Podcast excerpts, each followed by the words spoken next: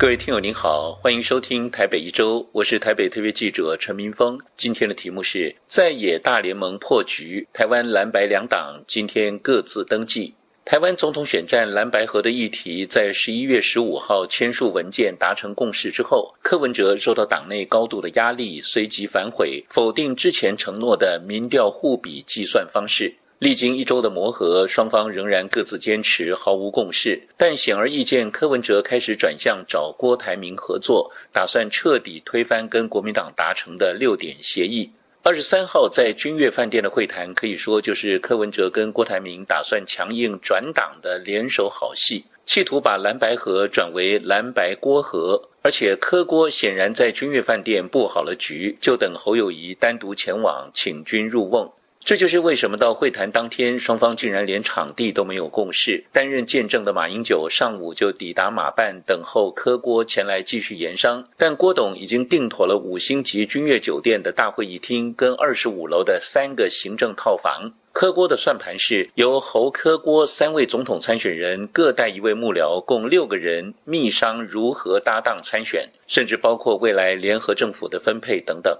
换句话说，由于柯文哲不愿承认九份民调评分落后，必须担任副手，而打算重启炉灶，排除马英九的见证和朱立伦的参与。台湾政治评论家甚至认为，这可能是要在三方会谈中联手逼迫侯友谊担任副手。也因为这样，国民党起初坚持仍在马办继续协商，就是要延续十五号双方会谈后签署的六点承诺，并由马英九跟朱立伦继续见证参与。但是柯郭不但在大饭店租下了场地，并通知了全台媒体到场采访，两人也先后抵达会场，搞得媒体追逐拍摄，成为全台新闻焦点。随后，侯友谊在舆论的压力下放弃在马办会谈，由马英九跟朱立伦陪同前往君悦酒店的大会议厅会谈，双方言语交锋就此展开。郭台铭当场点名，希望朱立伦说明自己的角色。他说：“如果这场会面是政党协商，那他就应该退出，走自己的路，留国民党跟民众党单独谈。”他并形容朱立伦跟马英九是重量级的不速之客，现场气氛非常尴尬。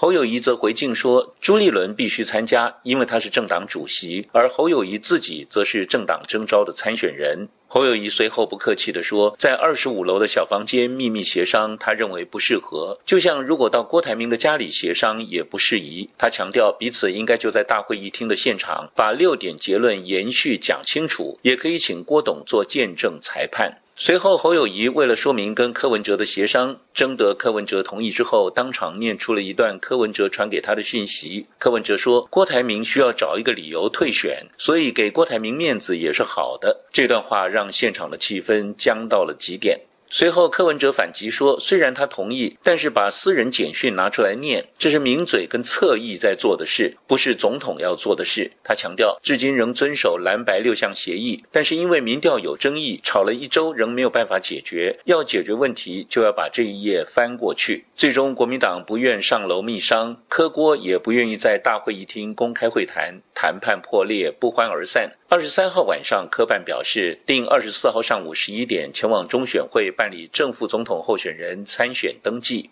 国民党随即也宣布，二十四号上午十一点将举行中常会，公布国民党总统参选人侯友谊的副手人选，也将前往登记参选。蓝白河应该可以说是烟消云散了。如果各党自行参选，那么谁的胜算比较高呢？之前赖清德的民调一路领先，但最近侯友谊的支持度逐渐靠近赖清德。根据美丽岛电子报二十三号发布的最新民调，在三人参选的情况下，支持度依序为赖清德百分之三十一点五，侯友谊百分之三十点一，柯文哲百分之二十六点七，侯友谊只落后赖清德一点四个百分点。当然，距离台湾总统大选投票日还有五十天，未来的变数还很多。但可以预见，这将会是台湾一场激烈的选战，听友不妨拭目以待。以上台北一周今天的题目是在野大联盟破局，台湾蓝白两党今天各自登记。我是台北特约记者陈明峰，感谢收听。